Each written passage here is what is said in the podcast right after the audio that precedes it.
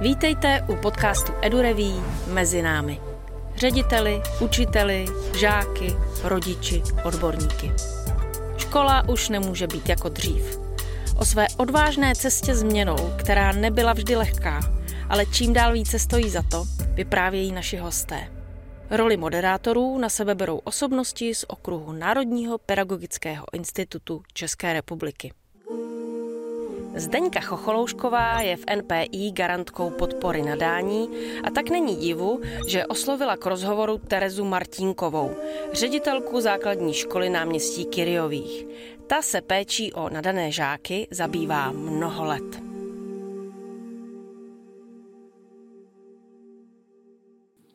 Dobrý den, vítejte v podcastu Edureví mezi námi. Paní ředitelko, já bych se vás chtěla nejdříve zeptat, jak jste se vlastně dostala k učitelskému povolání, taky možná k podpoře nadání a jestli, když jste studovala, jste vůbec něco takového někdy slyšela? Tak, já to vezmu od začátku. Já ve chvíli, kdy jsem studovala, byť teda pedagogickou fakultu, tak jsem byla rozhodnutá, že to učitelské povolání nikdy dělat nebudu. Že je to jenom o trošičku lepší než přerovnávání spisů v archivu. Ale na základní škole, kde teď shodou okolností učím a vlastně nikde jinde jsem neučila, se uvolnilo místo češtináře a moje mladší sestra mi říká, běž to zkusit, to bude lepší než ty tvoje papíry. Tak jsem to šla zkusit a tam jsem zjistila, že to je mnohokrát lepší než jakákoliv jiná práce a že je to něco, u čeho asi možná zůstanu.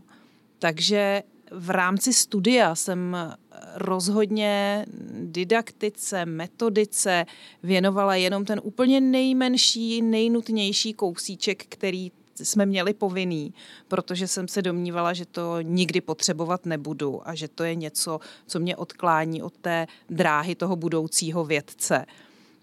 Ale situace je úplně jiná a na té úrovni vlastně před ukončením studia jsem se bohužel moc s dětmi nepotkala v rámci studijních povinností, ale tím, že jsem od třetího ročníku už vlastně pracovala ve škole a porovnávala to, co se děje eh, na fakultě, jaké informace nám přicházejí a to, co se děje pro mě v tom skutečném světě. A byly to hodně odlišné zkušenosti, které jsem načerpala, musela jsem se s nimi nějak vyrovnat.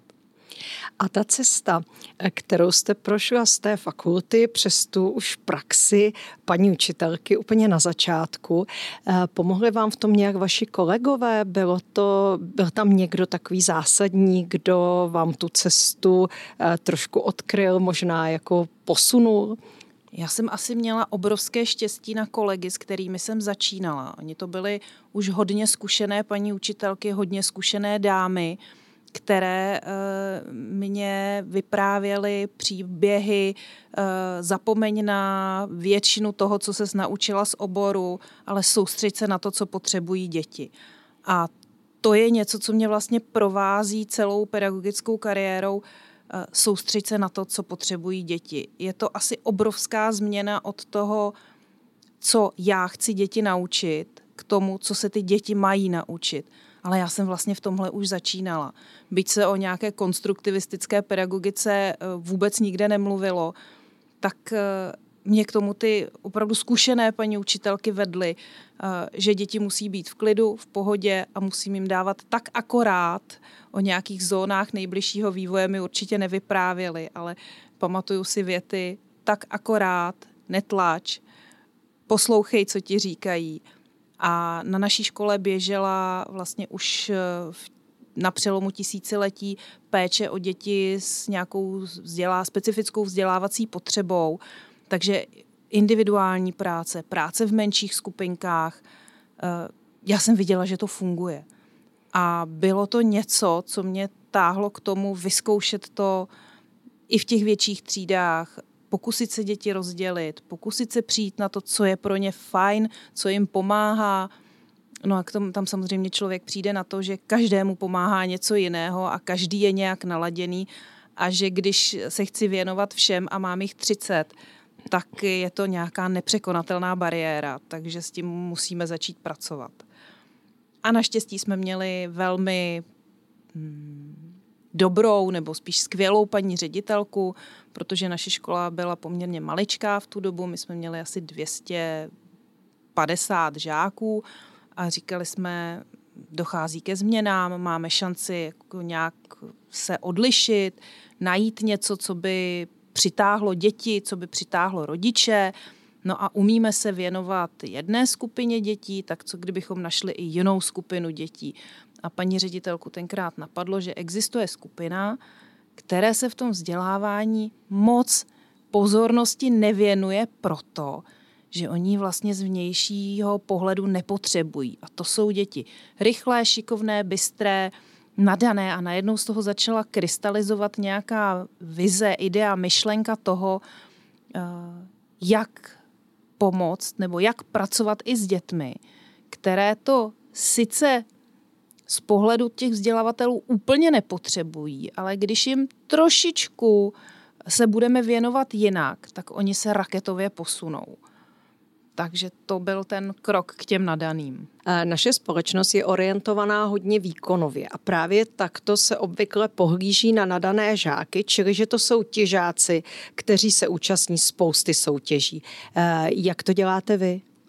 My určitě e, našim nadaným umožňujeme účast v různých soutěžích, ale rozhodně je k tomu nenutíme protože máme děti, které nejsou eh, výkonově zaměřené a nechtějí být první a nejlepší, ale chtějí odvést tu nejlepší práci, kterou můžou. Hmm.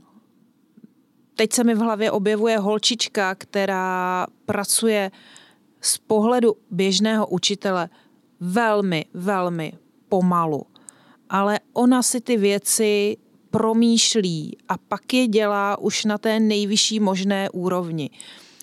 Velmi často eh, takhle malá princeznička vypadá tak, že nic nedělá, protože se zahledí úplně mimo čas a prostor a pak začne pomaličku psát, ale to, co napíše, ona teda zatím ještě nepíše úplně z nejrychlejších, ale to, co napíše, to je eh, obsahově, formálně už vlastně tak skvělé, že to nepotřebuje vůbec žádnou korekci.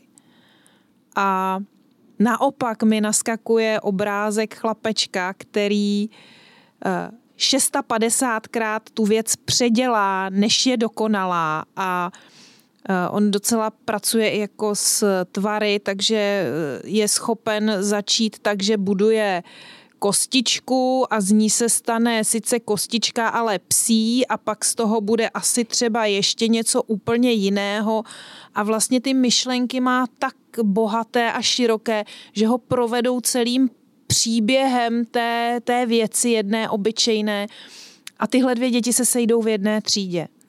A já nemůžu tlačit na to, abych eh, řekla a musíte jít na soutěž z matematiky nebo na napsat nějaký úplně geniální literární text, ale obě dvě ty děti uh, mají tomu světu co dát. A to si myslím, že je úkolem učitelů všech dětí, aby z nich eh, dostali nebo aby jim poskytli prostor, aby ten potenciál těch dětí se uh, projevil v tom nejlepším a nejširším možném účinku. Často pedagogové mají obavu z toho, jestli budou dostateční, jestli jim ty nadaní žáci nepřerostou přes hlavu, jestli toho ne, nebudou umět v nějakém úzkém oboru daleko více, přestože by mělo být eh, naším motem a možná i cílem, aby nás náš žák nejméně desetkrát přeskočil, ale ono se to hezky říká, hezky čte v příručkách, ale jak je to ve skutečnosti? No, ve skutečnosti je to tak, že uh, vás přeskočí už prvňák nebo druhák v nějakém úzkém oboru. A to je pro nás učitele jako hodně těžké uh, říct si, uh, opravdu ne, neumím tolik a neznám, nemám takové znalosti, neznám tolik jako to dítě, které sedí přede mnou a má tři různé typy vady řeči a je, je opravdu malinkaté. Ano, je potřeba se na to připravit a ne všichni kolegové to dobře snášejí. Ale když si přehodíme myšlení v tom, že já nejsem ten majitel informací, ale já jsem ten průvodce na cestě a i když těch eh, vědomostí mám méně a čím mladší dítě, tím lépe vám dává najevo, eh, typický třeťák mi říká, a vy to jako nevíte? Ještě s tím jako patřičným tónem, jak můžete být učitelka, že to nevíte. Tak já většinou říkám, nevím. A potřebujeme to zjistit, takže velmi rychle hledám tablet, telefon, počítač a nebudeme do encyklopedii a zjišťujeme, zjišťujeme společně. A já je učím, že je v pořádku něco nevědět, ale je škoda neumět si to najít. Takže na to se opravdu člověk musí připravit, že spoustu věcí neví a že děti kladou otázky tak do hloubky nebo z takové šíře oborů, že opravdu jim nejsme schopní stačit.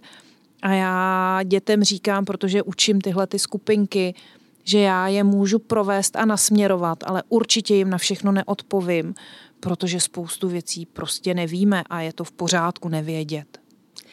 Moc, moc krát děkuju. To, co říkáte, to svědčí o obrovském eh, pedagogickém mistrovství a asi i o tom, eh, čeho chceme dosáhnout u více nebo možná většiny pedagogů eh, to, čemu říkáme profesní vidění. A já bych se vás ještě chtěla zeptat, ono to takhle působí eh, jako procházka růžovým sadem. Bylo to vždycky tak, procházka růžovým sadem, nebo jste na té cestě překonávali taky nějaké překážky?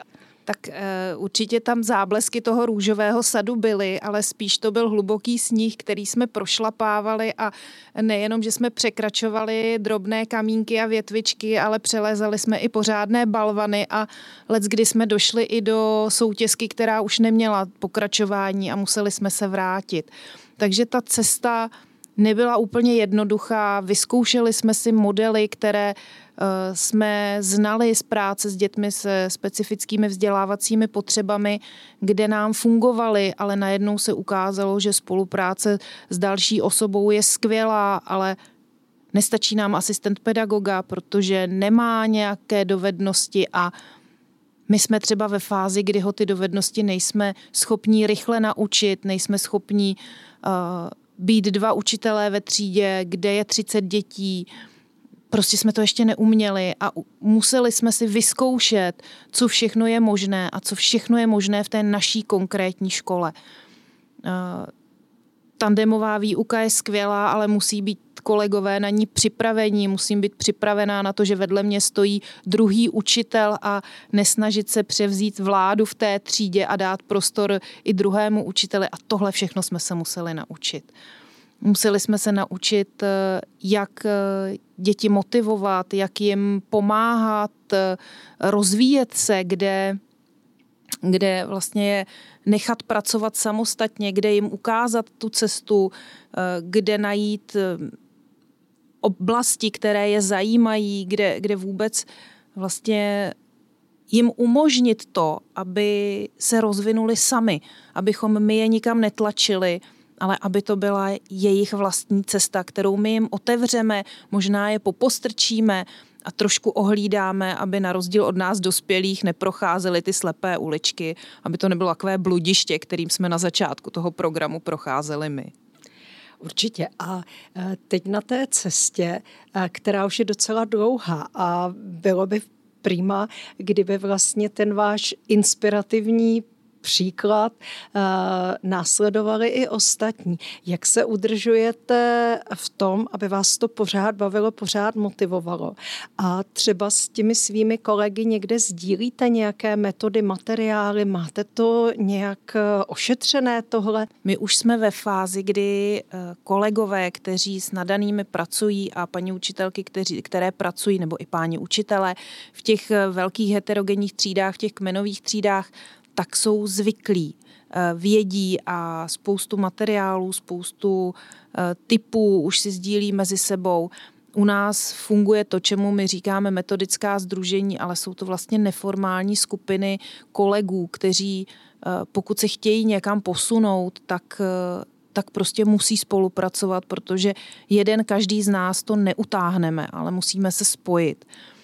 A máme opravdu velmi šikovné a velmi zdatné kolegy a kolegyně, kteří, když se jdeme k sobě podívat vzájemně na hodiny, tak je to obohacení pro nás, ať už obsahové, metodické.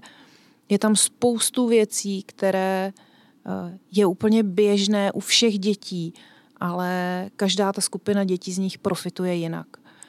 Kolegové musí umět diferencovat výuku, musí umět individualizovat a na mě jako na ředitelce je vytvořit jim k tomu podmínky, umožnit vzdělávání, umožnit zájemné sdílení, motivovat je k tomu, aby chtěli, protože ta práce určitě není z nejjednodušších. Je tam hodně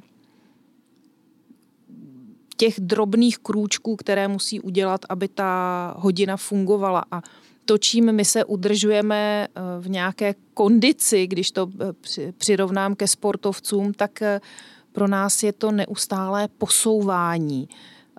My jsme se dohodli na tom, že si vlastně kvůli vlastní pohodě ne, ne, nemůžeme dovolit, abychom stagnovali. Že pořád hledáme, co by bylo výhodné a efektivní a co by těm dětem, všem dětem, nejenom nadaným, co by všem dětem přinášelo nějaký benefit, co uh, potřebují děti v tom velmi rychle se měnícím světě, co je někam posouvá, co jim ulehčuje tu cestu, eh, jestli potřebují soutěžit nebo naopak, jestli potřebují být v nějakém nehodnotícím prostředí, jestli je velmi důležité vědět, kdy byla bitva na Bílé hoře, nebo je daleko důležitější vědět, kde to najdu a jak odhalím, jestli ten zdroj je kvalitní a pravdivý. Takže my opravdu pořád hledáme další výzvy a výzvy. A jak to máte na vaší škole nastavené? Vlastně ten systém, eh, vy jste státní škola, čili k vám eh, chodí do školy spádové děti, jak říkáme, čili děti, které bydlí eh, na Praze 1.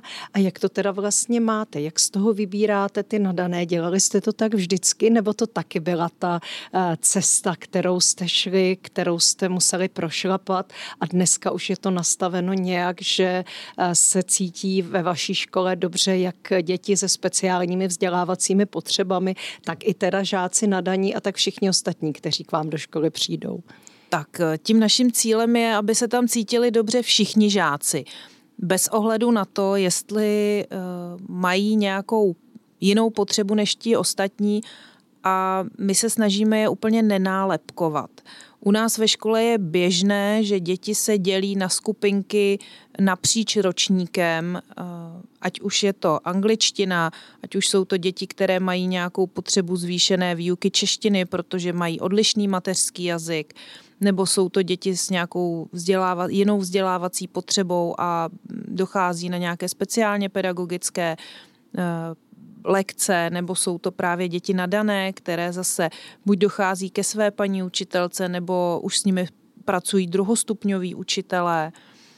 A u nás není vlastně problematické pro děti, někdy je to problematičtější pro rodiče, změnit skupinu, protože zrovna tahle tam z nějakého důvodu nevyhovuje, eh, už pro mě není přínosná, já, já jako dítě to potřebuju jinak, už nechci chodit na matematiku s ostatními nadanými, protože mi to nic nepřináší, naopak strašně rád budu chodit na češtinu, protože naopak tam jsem úplně ve svém živlu, tak eh, vždycky umožňujeme těm dětem a ve spolupráci s rodiči i s učiteli, aby tu svoji cestu si modelovali do jisté míry sami. A přestože jsme státní škola, tak v rámci těch teď tolikrát zmiňovaných PH maxů a povinných hodin a disponibilních hodin, tak vždycky vytváříme takový prostor, aby děti byly na jednu stranu s vrstevníky v kmenové třídě, a na druhou stranu měli možnost potkávat se s těmi intelektovými vrstevníky v nějaké specifické skupince, která vždycky zohledňuje to, co v danou chvíli děti potřebují. A jak pracujete s rodiči? Teď jste říkala, že tam musí být součinnost, ale asi to také vždycky není jednoduché. Jak jste nastavili tu spolupráci s rodiči, protože občas eh, slycháme to a i to víme ze své praxe, každý rodič má pocit, že jeho dítě je to nejvíce nadané a potřebuje být v té první skupině. Jak zvládáte tohle? Jak ty děti sami umí zdůvodňovat třeba to, kde chtějí být a nést si nějakou odpovědnost za své vzdělávání? Určitě je to tak, že my děti vedeme k sebehodnocení, k tomu realistickému sebehodnocení to je jedno z témat, na kterých hodně pracujeme. Hodně pracujeme na sebepoznávání, my učíme etickou výchovu od první třídy, která je hodně zaměřená na osobnostní výchovu, osobnostní růst, eh,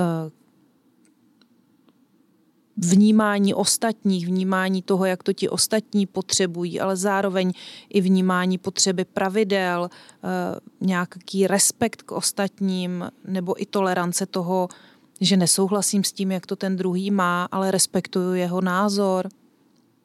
A takhle my přistupujeme i k rodičům. Určitě jsou rodiče, kteří nejsou v daný okamžik spokojení. Určitě já jako ředitel školy jsem zažila mnohokrát, že jsme byli v nějakém velkém nesouladu s rodiči, ale vždycky to nakonec dobře dopadlo v tom smyslu, že jsme se Eh, dohodli na tom, co je pro dítě nejdůležitější.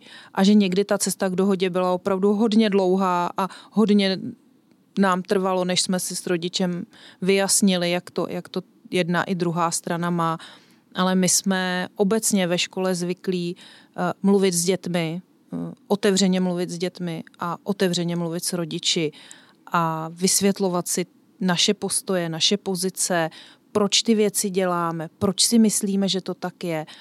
A my vlastně třídní schůzky, takové ty klasické, kdy rodiče přijdou, tak eh, míváme z pravidla jenom na začátku školního roku a potom míváme konzultace, nebo my tomu říkáme tripartity, někdy se tomu říká triády, kdy vlastně na hodnocení ve čtvrtletí přichází rodič i s dítětem, pokud jsou to děti ze skupinek nadaných, tak buď přichází ke dvěma učitelům zároveň nebo na, na střídačku.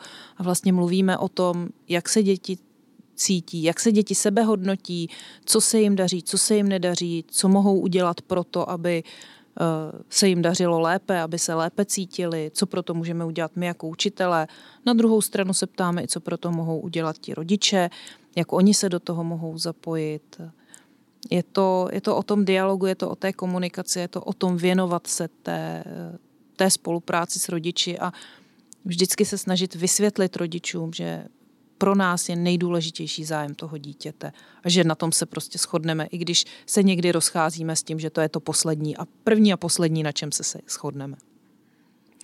Ještě paní ředitelko, k vám chodí spousta lidí na náslechy, ať už jsou to studenti, eh, pedagogické fakulty nebo i učitelé z jiných škol, kteří k vám chodí na stáže, nebo nedávno jsem u vás byla já s kazašskou delegací, čili i mezinárodní návštěvy a vy vždycky s vaším úžasným úsměvem otevřenou náručí eh, ty návštěvy přijímáte a je skutečně na co se dívat. Eh, jak, kde vlastně získáváte tu motivaci k tomu, abyste to pořád dávali. Čili já jsem si u vás nevšimla nikdy eh, toho, že byste byli unavený, vyhořený. Dobře to vím, že to tak jako může být, ale eh, navenek to vůbec není vidět kde berete tu motivaci, jak dodáváte i vašim kolegům eh, tu chuť eh, do další práce. A ona i ta práce s nadanými není jednoduchá, jak už jste naznačila, takže to není, že by to byly ty děti, které skutečně nemají žádné problémy a eh, školní povinnosti a všechno ostatní a celý život zvládají samovolně a dej jim to vlastně bez nějakého přičinění. Jak to je, jak, jak to dělá? Děláte? My jsme si dali takový trošku cíl, já eh, vždycky říkám, že jsme takový věrozvěsti, že eh, vnímáme obrovskou potřebu eh, věnovat se všem typům dětí a nechceme, aby tam ta skupina mimořádně nadaných nebo nadaných dětí úplně zanikla, protože je to skupina, o kterou když nebudeme úplně pečovat, tak ona stejně z toho vzdělávání nějakým způsobem profitovat bude. Ale nebude profitovat tak, jak by mohla. To znamená, že to je skupina, která potřebuje ošetřit proto, aby, aby to byli ti lídři, aby to byli ti nejlepší a musíme jim poskytnout prostor pro růst. Takže tuhle myšlenku eh, rádi eh, vysíláme do světa, tu svoji víru v to, že i skupina nadaných dětí, která vypadá, že toho mnoho nepotřebuje a stejně bude úspěšná, tak aby opravdu to ti úspěšní byli, protože někdy je ten, to nadání skryté a když se mu nebudeme věnovat, tak se rozplyne eh, do mnoha směrů, ne, nebude motivované to dítě správným směrem. A není to tak, že bychom nebyli unavení. Já každý týden aspoň jednou balím diplom, nevyplaceně ho posílám na fakultu, protože se mi něco nepovedlo, něco se nepodařilo, něco jsem pokazila, eh, ale děti většinou dají hrozně rychlou zpětnou vazbu v tom, eh, co se daří, co je fajn. A když potom vidíte ty rozzářené obličeje, eh, sice u toho chlapeček nesedí spořádaně v lavici, ale většinou vyleze až na lavici, tak to je ta největší odměna, kterou dostáváme. A já, pokud mluvím za kolegy, tak u nás ve škole je hodně kolegů, kteří vlastně tímhle tím se nabíjejí a tu energii u dětí nevydávají, ale naopak ji z těch dětí získávají nebo tou prací s dětmi získávají. Ale je to o tom, že ti kolegové si vybrali tuhletu trošku složitější a komplikovanější práci. Že si nevybrali tu snadnou cestu nějakého učení v, mezi dětmi, které nekladou výzvy a frontálně jim paní učitelka něco nepředává, oni si něco nezapisují. To si myslím, že určitě do výuky patří. Zatracovat úplně tenhle způsob výuky není možné, ale neměl by převládat, měli, protože já nepoznám, co ty děti potřebují, když na ně budu hrnout informace. Eh, jak vlastně vybíráte, jak nominujete eh, žáky do té skupinky těch mimořádně nadaných? Nám už přicházejí děti k zápisu s eh, diagnostikou mimořádného nadání. Jsou to děti, které už prošly v tom předškolním věku nějakým diagnostickým procesem, někdo je nominoval, někdo zjistil, že reagují jinak než, než jejich vrstevníci, že potřebují k tomu svému fungování jiné věci.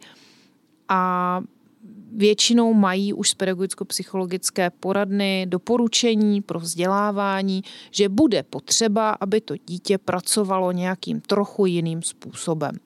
My z pravidla takových dětí přijímáme do ročníku 15 a protože jsme spádová škola, tak eh, v současné době už to musí být děti s trvalým bydlištěm v Praze 1. Ale děti eh, které k nám do školy přicházejí, tak i z těch, které přicházejí bez nějakých ambicí mm, zařadit se do programu, nebo vůbec rodiče třeba říkají, jo, on je docela jako chytré, jo, jako kaničky si zavázat neumí. No, to neumí hodně nadaných dětí ještě třeba ve čtvrté, v páté třídě. Pak existují třeba botičky se suchým zipem, to je úplně kouzelná záležitost. Uh, ale děti, které přicházejí bez nějakých větších ambicí, i postupně z nich krystalizují a paní učitelky nominují, eh, že by to mohlo být dítě, kterému by se v tom programu dařilo. Eh, do toho programu ale může nastoupit u nás opravdu jenom ten, kdo prošel oficiální diagnostikou školského poradenského zařízení a ta diagnostika opravdu zjistila, že jeho myšlení vykazuje nadání nebo mimořádné nadání v těch rozumových oblastech. Ale pak dítě může naskočit do toho našeho programu i v průběhu druhé, třetí, čtvrté, páté třídy, pokud je tam volný prostor a pokud to pro něj bude eh, efektivní, pokud to bude něco, co ho dál posune. A stejně tak dítě mimořádně nadané, pro které ten náš program není mm, rozvíjejícím, tak zůstává v té běžné kmenové třídě se svými spolužáky nebo dochází na část. Eh, moje paní zástupkyně na nějaké konferenci pravila, že u nás si každý dělá, co chce, hezký takhle i někdo citoval. To tak úplně není, ale jenom skoro úplně. Moc krát děkuji, paní ředitelko. A Eh, prosím, vážení přátelé, podporujme nadané. Pokud budeme podporovat ve, škole, ve školách nadané ve výuce, budou z toho jistě, jak jste slyšeli, profitovat všichni ostatní žáci a buďme rádi za to, že je můžeme vzdělávat v rámci heterogenních pestrých tříd, eh, čili eh, ti nadaní žáci se mnohé věci a možná návyky i dovednosti učí od všech ostatních hmm. spolužáků a zase naopak jsou lídry eh, skupin, tříd a stojí za to se jim věnovat. Děkuji vám, paní ředitelko, mějte se moc hezky, držím vám palce při veškerém vašem činění a nashledanou. Děkuji moc, nashledanou. Podcast Edureví mezi námi na téma příběhů změn v českém školství můžete zhruba dvakrát do měsíce sledovat na YouTube anebo poslouchat na Spotify a dalších podcastových platformách.